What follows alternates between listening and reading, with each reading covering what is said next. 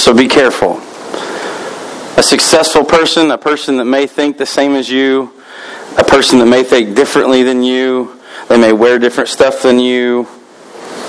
Be careful who you associate with. Be careful who you tend to gravitate towards. And all, not all these things are bad. We're going to be in James chapter 2 this morning. So if you have your phone uh, and you have your Bible app on there and you want to get there, or you have your Bible, or if you were handed a purple piece of paper like this. This is what we call our worship handout if you're visiting with us this morning. Um, and in the middle of that, there are some blanks that we're going to go through. We're going to fill those out as we go through um, uh, through James today. Uh, we started two weeks ago going through this this book that is no nonsense. Uh, it's very very blunt. It's in your face. We talked about who James was and why it was probably written that way. The fact that James is theologically uh, believed to be and uh, is the half brother of Christ. Um, came to faith later as far as salvation goes. Now think about this. If you have a brother, just pretend that you do if you don't. But if you have a brother, now here's the twist. You ready? He's Jesus. How long would it take you? You see what I mean? It, it, took it took James a long time to fully grasp the idea that his his bio, half biological brother literally was God incarnate sent from heaven. Literally. So he came to salvation. So we read in James, and some people avoid James like the plague. And here's why. I talked a couple weeks ago, last week, about if you watch a boxing match, and maybe it's even a little guy that's in the boxing ring, but they say that he has heavy hands. Okay, he, he hits hard. Okay, he swings from here. All right, haymakers. James, coming to faith later in life, would have had more sense of urgency to get this word out. And I think that's why he just doesn't beat around the bush. He just says, here it is. Now, in 2017, here it is, a blunt statement isn't always accepted well. Listen, I, I, I taught school for a while and I, I dislike very much the word entitlement. But when you tell somebody straight up, what's up? Sometimes it's not taken well. Sometimes people read James and go, wow, he's got a lot of nerve calling me out from, you know, 1800 years ago, 1900, 2000 years ago. But the big thing that I want us to pick it up, and, and again, I want, I want to touch this with you. Somebody says, Why are we just going through the book of James expositorily, breaking down all the verses, seeing what it says? Because here's the deal if you read this book and just read it, you'll think it's offensive, you won't like it, and you will not apply it. What I'm seeking to do is to take it out of its original context Keep it in its context. Fast forward it to 2017 and look at what he is saying. He's going to be speaking to a group of people, these Jewish people that had become followers of Jesus, that would be called Messianic Jews. These people were part of the first church, where James served in the church in Jerusalem. Um, and we're going to go through some, some cool stuff this morning. But it's going to be difficult. So if you came in and said, Man, I just can't wait to go to church today, so Matt can tell me what a wonderful person I am, you're in the wrong service. But know this know that I'm in the boat with you. We're all humans, okay? Some of us are followers of Jesus, some of us maybe aren't there on the journey yet, okay? But I want to show you what James is talking about. Now, I read all of James. I studied it big time in seminary. Okay, uh, we, we, we, we had to pick apart things that were really, really hard to, to pick apart. And when I look at the second chapter of James, and I look at it very broadly, or I look at the little, little subtitles that you have above some of the groups of verses, I thought, wow, the first 13 verses deal with this. Don't pick favorites, love everyone. Love Matt. He, literally.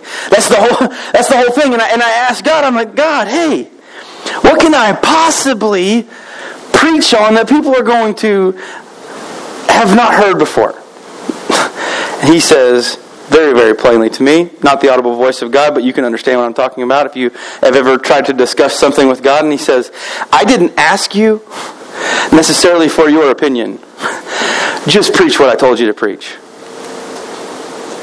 So, oftentimes we don't accept that kind of give and take because we've already decided that we're right in how we are going to do it. That's very dangerous. But when, when we get into the second chapter of James, literally it's about not showing favoritism. That's what the first 13 verses are about, not showing favoritism. And I thought, well, yeah, just love people. Adjourned, right? Yeah, we're done.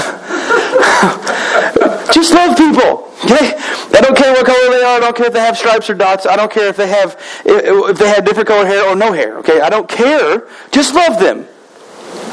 Adjourn. I thought, man, this is going to be the easiest sermon in the world. Yeah, it's probably the most difficult. Because in this, God really dealt with me about some incredible truths that James was speaking to these people. If you have your worship handout, I want you to open it up to the blank, where the blanks are, and I want you to fill this in. And this is the first one to our blanks. Look at this. It says, How would you describe grace and mercy? Now, some of you are going, What does grace and mercy have anything to do with showing favoritism? We'll get to that. But how would you describe grace and how would you describe mercy? Grace can be described like this you receive something that you do not deserve. Maybe you said something in an argument and someone forgave you. They gave you grace. You don't deserve that. Paul says in Romans that because you sin, you deserve death, period. There is nothing else. You deserve to die because you sin. You don't deserve grace. Grace is something undeserved, but yet it's given. Now, watch this. What's mercy? Mercy is not getting what you should have gotten. You're driving along Route 15 here, going east or west, doesn't matter, and you're going at a very controlled 56 miles an hour. You lie. and you're driving at 56 miles an hour. I think, man, I'm being a good person today. Don't ever believe that lie. You're not. Okay? I know some of you that don't know me understand this. No one's good. We're all in the boat together. We're all in search of a Savior, and we are in desperate need of His work in our life. So you're driving along. It's a beautiful sunny day. You're going 56. Let's just say you creep up on 60.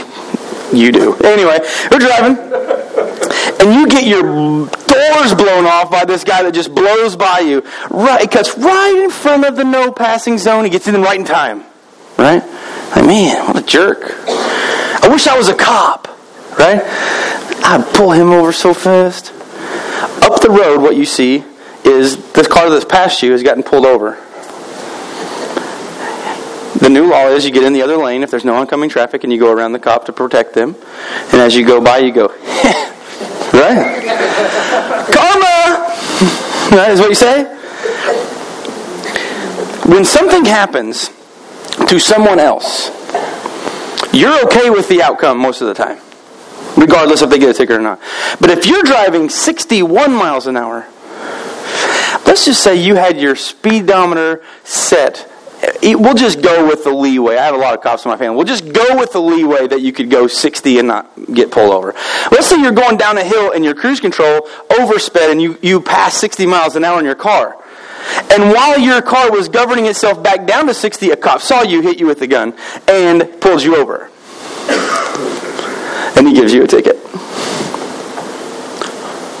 It's not my fault, right? It's not my fault.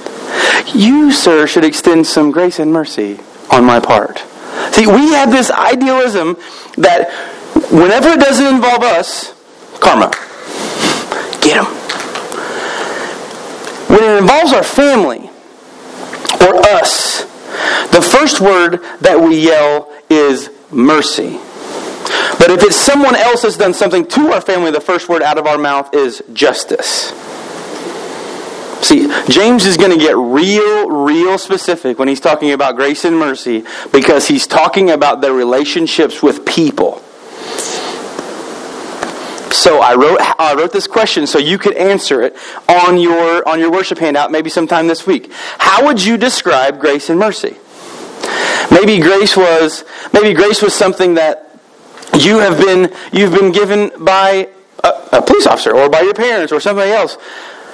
I want you to understand this because if you've been given this, God this is, God is very clear. He says, if you've been given this, then you give it. There's no question.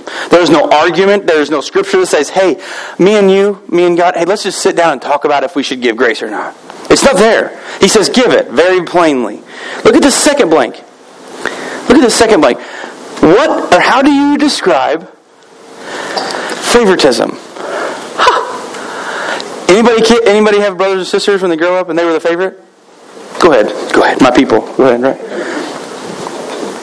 Hmm. Listen, favoritism is not always outlined like we see it there.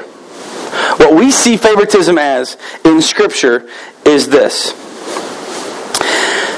In this context, this book was written before the Jerusalem Council, which was in AD 50. And I'm not going to bore you with a whole bunch of historical facts, but I can date James for you real close.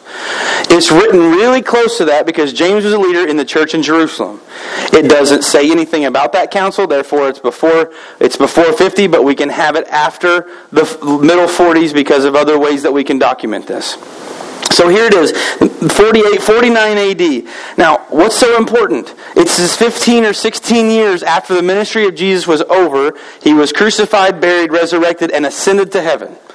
James is already, look how fast this is. The gospel is so fast. He's already involved in a church in Jerusalem. Do you know what Jerusalem was when Jesus was alive?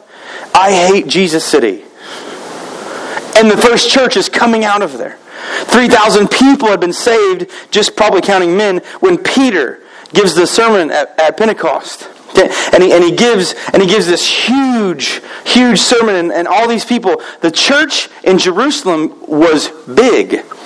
But James was not written to that church. That church had been dispersed out. They had been hunted. Literally.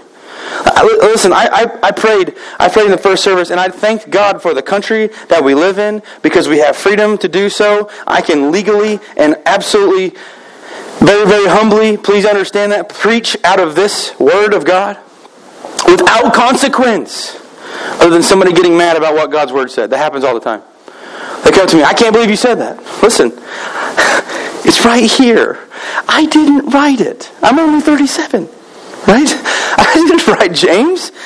Listen, this is this is very difficult. So these people, the, the, these Jewish people, now think about how think about how you would react. James is here. Okay? So James is somewhere here. So we have this much of the Bible that's not James, right? Who's God's favorite chosen people? The Jews. Now watch. Now, these Jews have understood what it means to have a salvation relationship with Jesus. They're Christians, followers of Jesus, okay?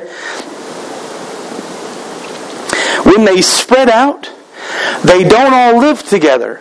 It's not like a, a congregation of eight or ten Jews live in their own little, little tent city because they'd be way too susceptible for attack and to be killed.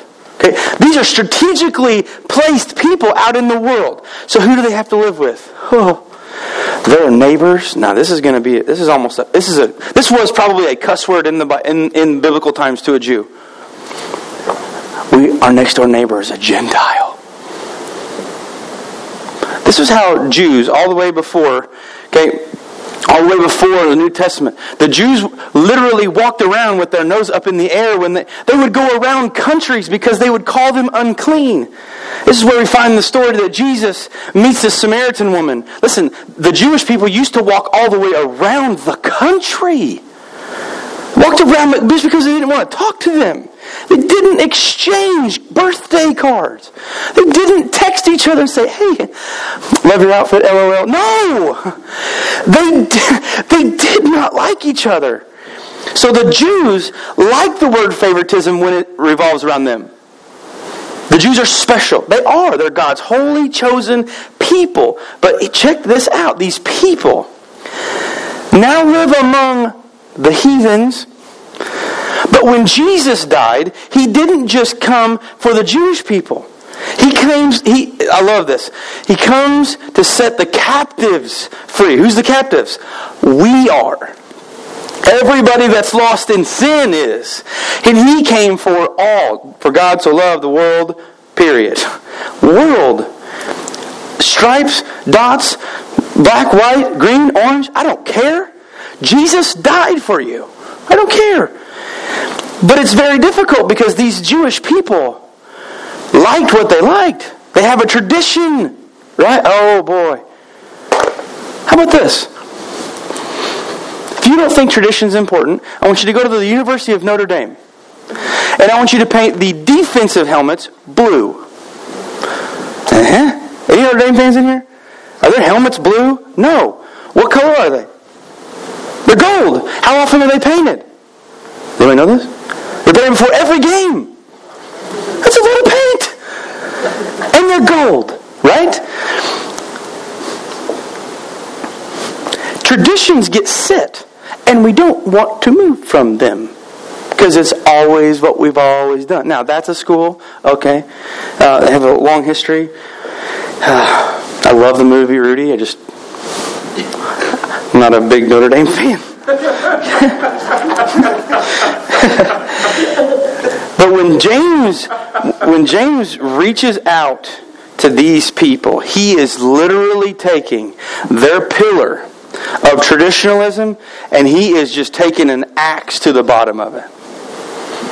Cut it down. What do you mean? I have. Listen, can you imagine being a Jewish person and getting this letter from James? No, no, no, no. No. I don't want to talk to my neighbor. They don't own a John Deere lawnmower.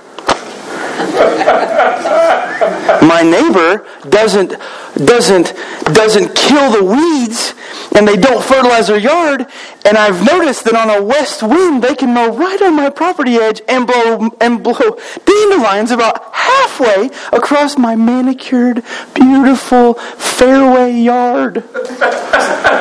Listen where we get we get too stuck and, and yes yes I take good care of my yard okay I'm, it's a curse, okay? I don't know. Uh, I, but I, I, like to mow. I know people are thinking, man, your first time here, going, man, this guy's weird. Likes to mow. Listen, the first chapter, in, in chapter 1, James has told them that they have to control their tongue. These, these Jewish people are, are having a hard time getting along with their Gentile buddies, their, their neighbors. Listen, they should be thankful for them. Do you know why? Because a person coming in may or may not, just by sight, recognize if they're a Jew or a Gentile. So if there was a group of 10 or 12 of them and they saw an authority and they all ran, guess what? They're all Jewish people, right? So they could they could blend in, they could they could hide, but what James is telling me says, you're not just dispersed from Jerusalem on accident. You have a job. Much like we do. Look at James chapter 2, verse 1. Look at this as we study the first 13 verses this morning. It says, My dear brothers and sisters, how can you claim to have faith in your glorious Lord Jesus Christ if you favor some people over others? okay.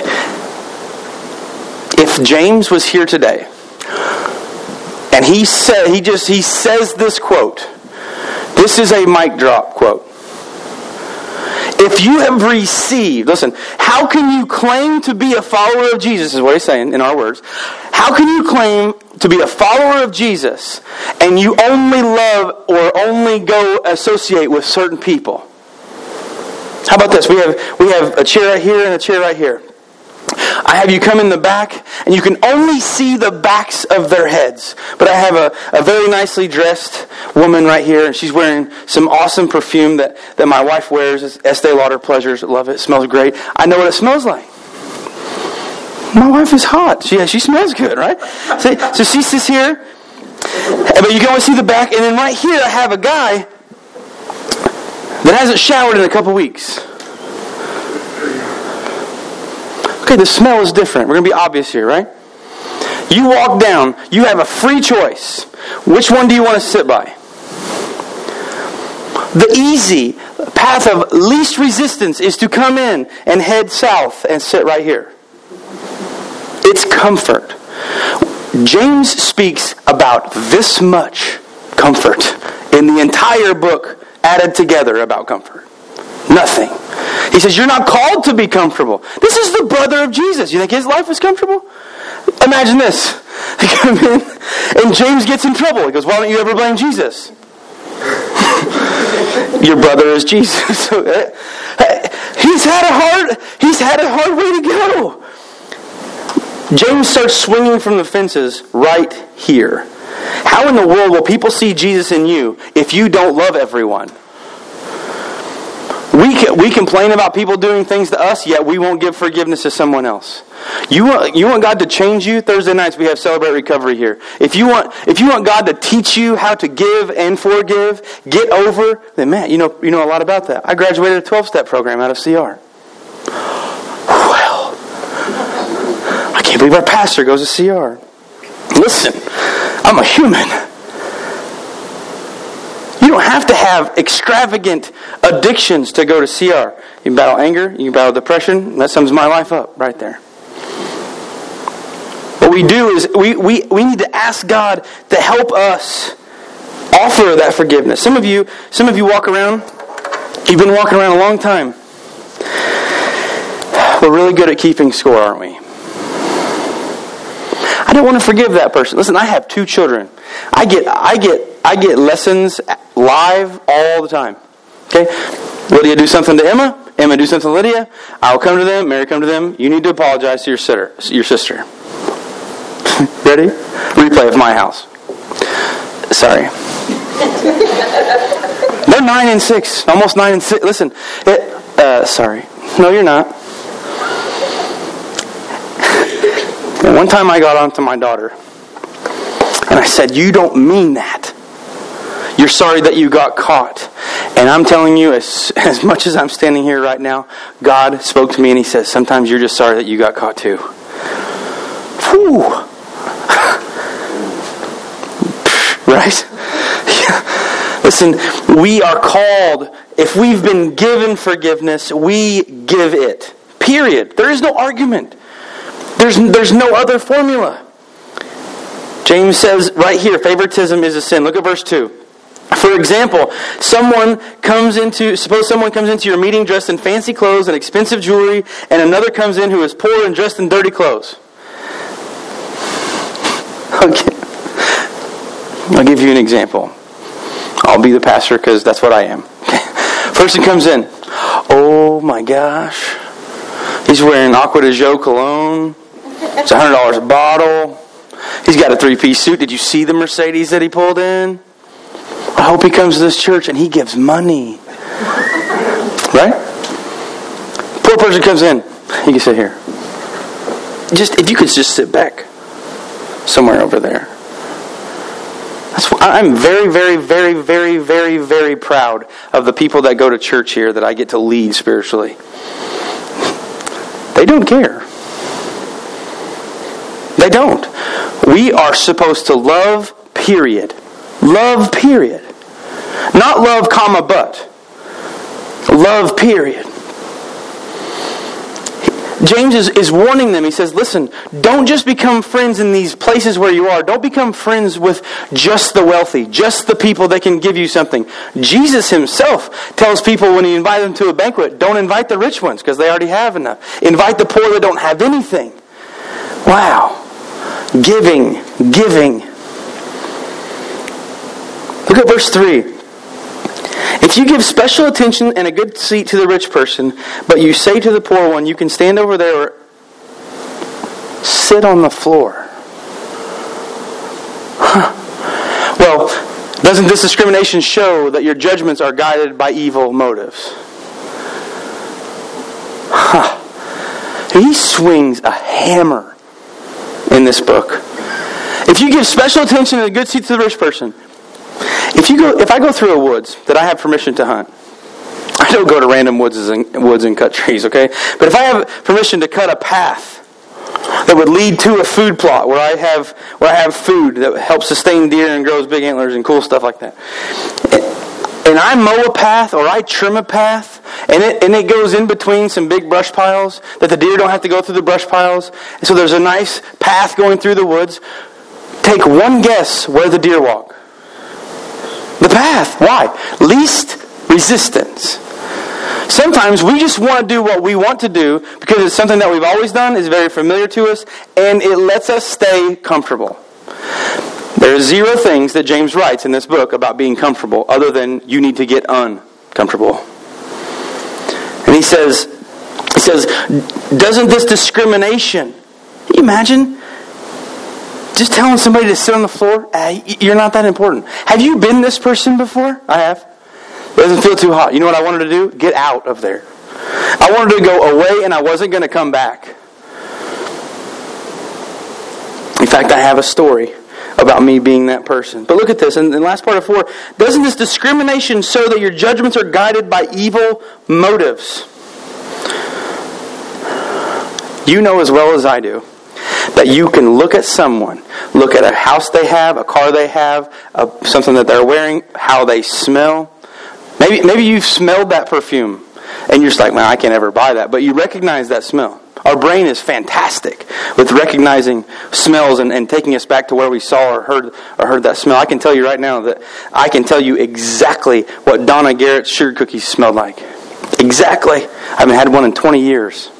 She passed away. I can tell you exactly what they smelled like, the texture of the icing and the cookie. You don't forget that stuff.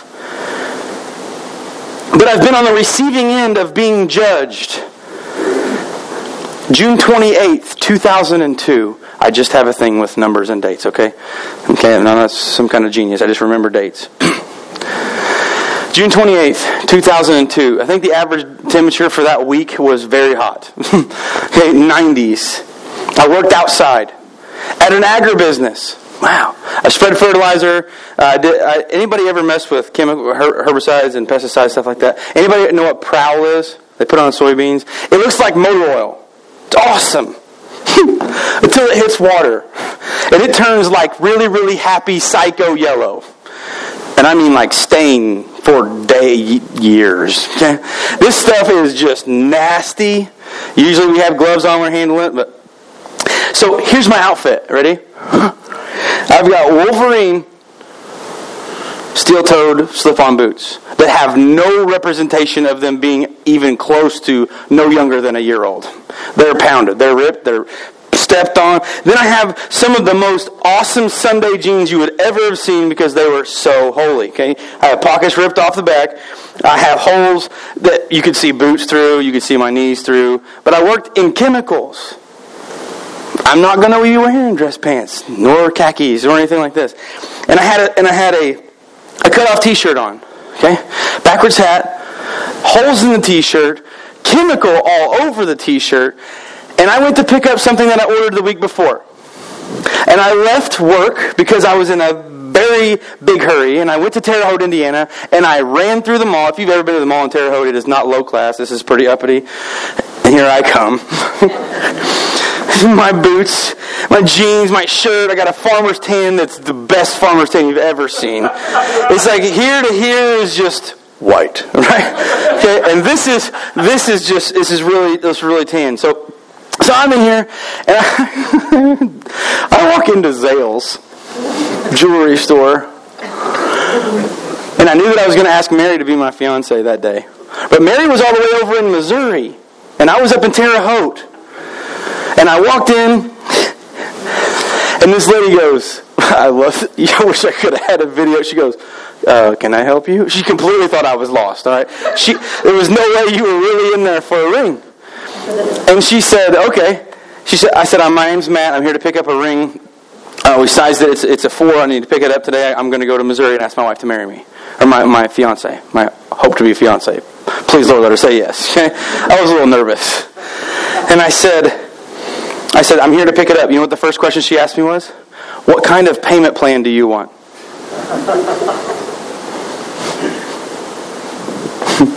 and me being just a tad smart aleck and sarcastic, I pulled my filthy wallet out of my back pocket and I flipped it open with my gear on and I said, Do you take cash? They had judged the book by the cover. They didn't know that I worked my backside off taking two whole checks, doing what I needed to do, getting the cash because I didn't want a ring payment. I wanted to pay for it. And you should have saw the look on her face.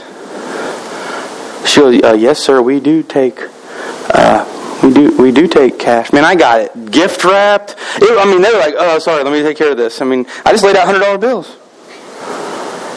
But she judged me because of what I look like. How guilty I am of doing the exact same thing with people that I'm around. I am, and so are you. See, we often judge a book, we judge a person. What we, what we see, we tell our brain that's all we know. We see it, we know it. We see it, we know it. You see a giant fish splash in a pond, and you will tell yourself, that is a nine pound bass. I'm here to tell you that there are very seldom ponds or lakes in this part of the state that hold nine pound bass. And if, the, and if you catch one, weigh it and let it go, because it took them about 30 years to get that big. But we, we, we see things and we instantly we know. We, we've judged. This is, this is our thing. Look at the next blank on your, on your worship handout. Look at this. This is what gets us in trouble. Instead of judging for yourselves, we should listen to God's word. What does it tell us? Instead of judging for ourselves, you ever told God your opinion? it works out well, huh? How about this? Maybe you've heard some things like this. Uh, if I wanted your opinion, I would give it to you. Close your mouth when you're talking to me. Right? They're funny. But what it is is we we basically when you when you think those things, whether you say them or not, you're already thinking I know better than you do. You can't possibly give me any information, and I have no desire to have any dealings with you. So instead of judging for ourselves, you know, I, I knew a lady in a church, and we needed to expand our building. And she called my dad and I over to her house. She lived in a, I think it was two bedrooms. She had two bedrooms and a bathroom, a very, very, very small. I'm talking eight or nine hundred square foot house. Very frugal with her money. She never married. She, we were getting ready to build on a church. We were going to vote on the on the property, and she said, she said, "How much would it be to build a brand new church?" I judged very quickly. Why are you even asking this question? How about I answer like this? A lot. She was no specifically, what would it be to build a building, turnkey, give us the keys, everything built inside it? I'm like, more money than you have. That's my this was my mind. Okay? My dad, my dad says, well, the figure that we have, I was on the trustees at that time, and, I, and my dad said it's $496,000. And I watched her write out a check. And then she handed it to me. That's the most nervous I've ever been in my life. And I'm like this. This is half a million dollars. And she said, when you talk to the church and you vote on it, if they vote to step out in faith that God will take care of them, it's yours. If they vote it down, you have to give it back to me. And I voided it. And I'm very, very sad to say that she had to void that check. Because people weren't, they judged for themselves. I know what we need to do. I know where we need to go. Instead of doing what we decide is right, when do we listen? When do we listen? Look at verse 5. James says this. He says, Listen to me. I think very, very seriously these should be all capital letters. I don't think he plays around. Listen! Listen! I knew, I knew a pastor, he's passed away, and his, he told me that his, he had a couple brothers, and he said that his mom would get so upset at them that, that she would call them little idiots. he, she goes, Little idiots, come here. Listen, he's not saying anything different. Listen. And he says, Listen, I, I want you to pay attention. Look how he cares for them. Dear brothers and sisters, you don't say that to somebody that you don't like. He said, I want you to learn. Hasn't God chosen the poor in this world to be rich in faith? A Jewish person traditionally would have known Scripture. This is 15 years after Jesus dies. Jesus, 15 years prior to this being written, said, Blessed are the poor. They will inherit the earth. The first will be last, the last will be first. Ding. Now, wait a minute. God has chosen the poor. Look at how many stories in the New Testament and the Old Testament you see things happen with poor people. What is the difference? Aren't they the ones who inherit the kingdom of heaven who prom- or he promised to those who love him? This is Jesus talking. James is reiterating his words. We see poor people being involved in miracles all the time in the Bible. Why? I believe it's because they have more humility. Jesus has a conversation, and we, we, we, we've, we've redone his name here. It's, it's, real, it's really the rich young ruler. You know, we just call him the rich young dude. And he comes to Jesus and he says, Jesus, you the man.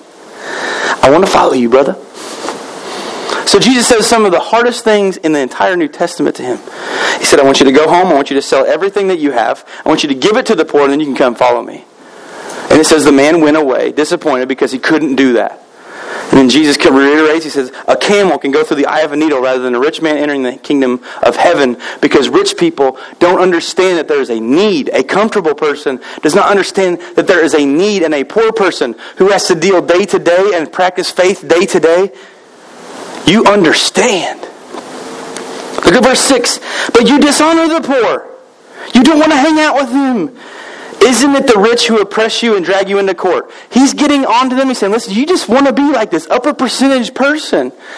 And if they tax you and you don't pay, they take you to court. And then they take your house, and then they take your yard, and then they take your whatever. But you but you want to be with but you want to be like them. Right? This is what I think we're lacking with role models a high majority of role models in this country, those kids, when they grow up to be, if they could be exactly like them, they would say they want to, and when they got there, would say, I would, don't want to be this guy. Some of the biggest role models in my entire life are not famous. None of them are. None of them are. None of the heroes in my life are famous. Look, aren't they the ones who slandered Jesus Christ? Now he, now he takes a shot at the Pharisees. These guys walk in with their gold and their robes and their, listen to me while I pray. And Jesus goes, they're wrong. Whose name, uh, whose noble name you bear? Listen, they're the one who slandered Christ. They say they're important. But these people that this was written to have been forgiven. They are different. Look at verse 8 with me. Yes, indeed, it is good when you obey the royal law as found in the Scriptures. Love your neighbor as yourself. When did you learn this? I can tell you. Kindergarten. In my kindergarten, there were two things that were awesome. They were both the same thing, but there were two of them, and they were awesome. They were Hot Wheels Corvettes. And if you were lucky enough to get over to the toy box first, you could play with the red Corvette for the first five minutes of break time. I've seen pushing, biting, shoving, kicking, tripping in order to get that Corvette.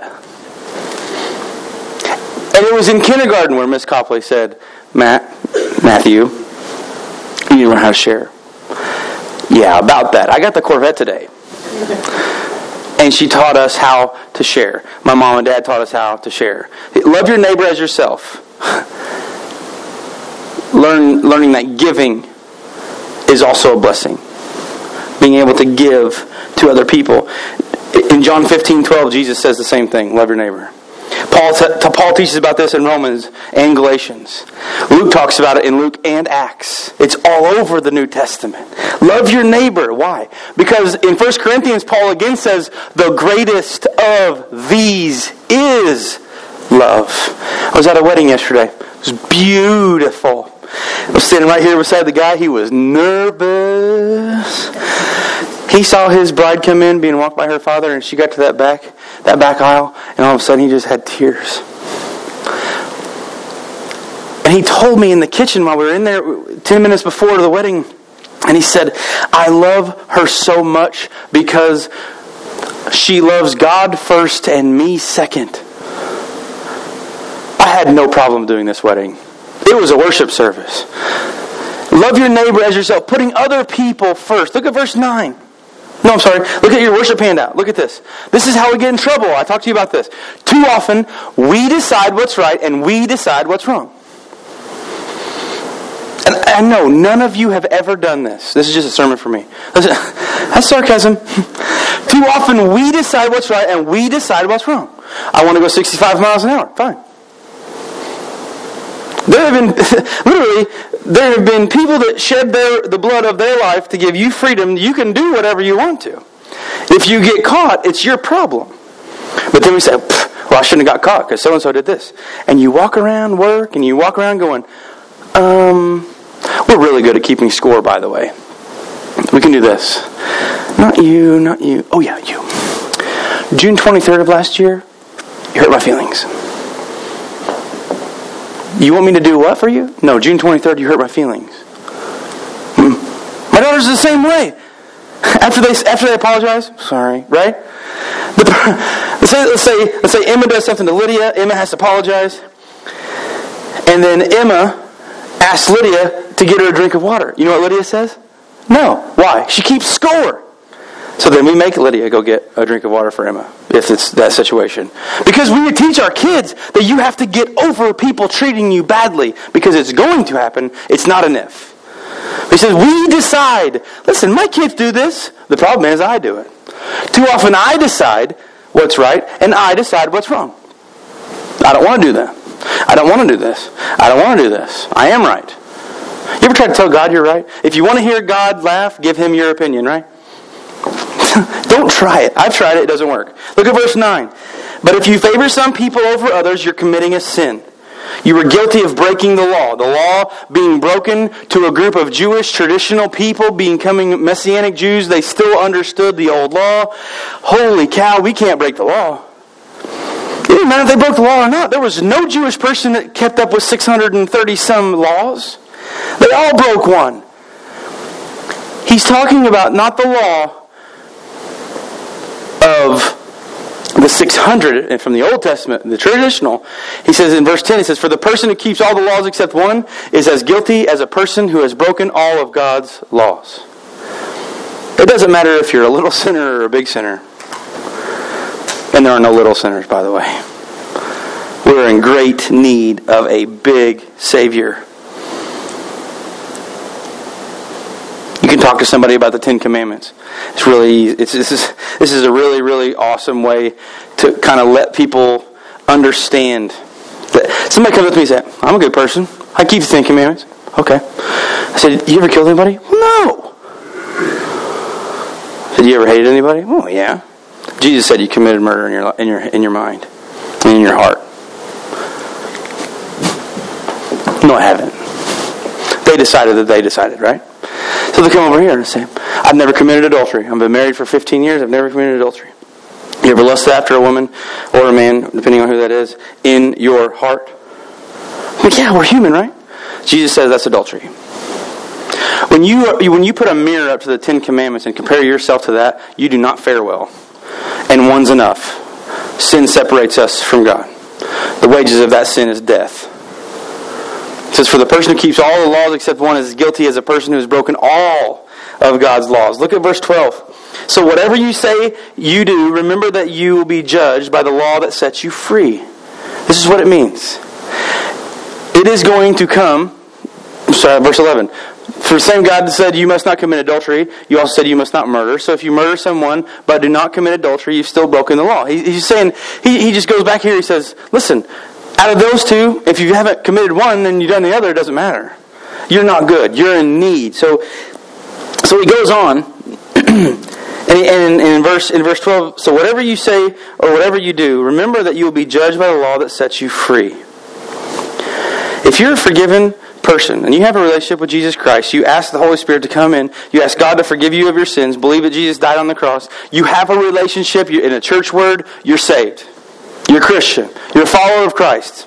If you have this relationship, the old law doesn't matter to you. Period. It doesn't matter to anyone.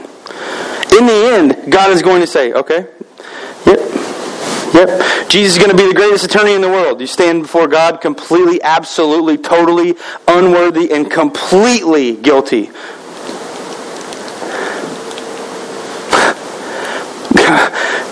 I let you into heaven?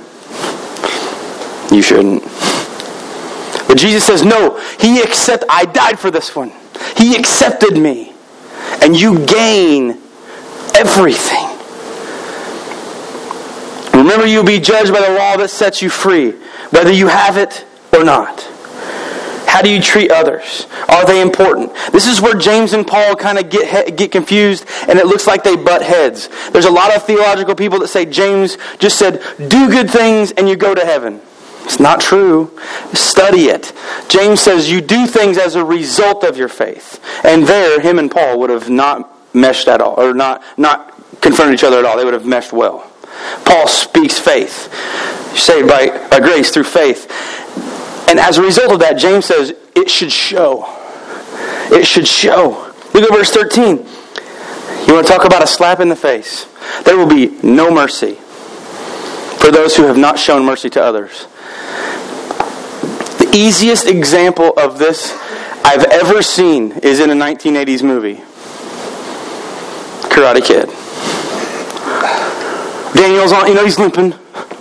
It's horrible 80s acting. But Daniel is over there, and he, of course, the match cannot go on and all this stuff. And the other guy goes up and he looks at his sensei, and his sensei says, Sweep the leg, and hurts Daniel. And the next one he goes, No mercy. And then Daniel, you know, does the Mr. Miyagi crane kick, kicks him in the face, and he lands on, and he lands on the miraculously hurt foot. If you see, go back and watch it. The, the, the, he was just hobbling, and he, he's he's like this, and he stands on it. Listen, if you've been shown mercy for something that you've done, you understand what it meant to get it. So you should be understanding of what you need to do to give it. If you've been given, if you've been given merciful, God, if you've been merciful, God will be merciful when He judges you. This is where again they they let well it's all about what you do. No, it's all about what you believe and who you have here. Period. As a result of you having Christ in your life, it will come out. So we take this journey through James. We, we are getting just slapped back and forth with what I refer to often as spiritual spatulas. We say, man, that was pretty sharp. Yeah. Some of you go home, some of you probably have this absolutely just decorated with doodles. Or some of you may have decorated with actual notes. And you go home and go, you know what? Man, I need to work on some of this stuff. Yeah. Welcome to being in existence, okay? As a human. But if there is something, someone in your life that you have not given that forgiveness to, James right here is saying this. If you've been forgiven, how in the world can you possibly recollect in your head that you shouldn't have to give it? And I know. Some things that have happened to you are not your fault. They're just not. And I understand how hard and difficult it is to forgive somebody that repeatedly does the same thing. Jesus, in fact, was not talking about 700, uh, or let's see, let's see, 70 times. He wasn't talking about 490 times when he says forgive somebody 70 times 7. He wasn't talking about 490. I've done that math. I'm like, sweet. You're on 468 right now. Two more times, buddy, right? If you have been given forgiveness, James says people that are living out in these Gentile places that, that, that, are, that are literally looking for them to answer. Listen, these Jewish Messianic Christians, they had answers. They were Christian people, just like us, if you have a relationship with Christ. And he, James is telling me, he's like, you were some of the first missionaries ever in the world. You're living among a great people group to witness to. Why? Because the Gentiles didn't even go to church. They were considered heathen, pagan. They're not even worth. Listen, some of the Jewish people, they were probably mocked. They probably told them horrible things about them. You're not worth it. They called Samaritans half breeds. It doesn't get much. It get much worse than that. Literally had a thinking and a mindset that they weren't. The other people weren't worth Jesus. And now James is saying, "Listen, you little idiots. Take what you know and put it into action so that people can see how you love, how you forgive, and be attractional to the kingdom. It's not about us. That has zero to do with us. We just get to be used. I love the scripture that talks about earthen vessels. A clay pot is just a clay pot. If you fill it up with water, you have a clay pot full of water. If you fill the clay pot up with gold, you have a very expensive clay pot. No, the contents of the clay pot are very expensive. What makes them the diff- What's the difference between the one that holds the water and the one that holds the gold? Absolutely nothing. We all have our different things that we are to do. Our job here, and if you're joining us new today, our job here, what we have, what we are doing, is we are trying to share with the Mount Vernon community and surrounding areas that Jesus can help them. Because there's a lot of people walking around with no hope. James says there will be no mercy for those who have not shown mercy. I want to challenge you this week show it. Your waitress gets you the wrong thing. Don't blow up. Say, hey, mistakes happen. Right? Applicable stuff. Pray with me. God, thank you so much for today. Thank you, God, for the ability to live in a country that's free, to go to church that has people that desire to serve you. And God, as we continue our journey through James, that you direct our hearts, you direct our minds, deal with us this week. Teach us about this favoritism stuff, about how to show mercy to people that don't deserve it. To give because we've been given to. God, we love you. We thank you for this wonderful, beautiful weather.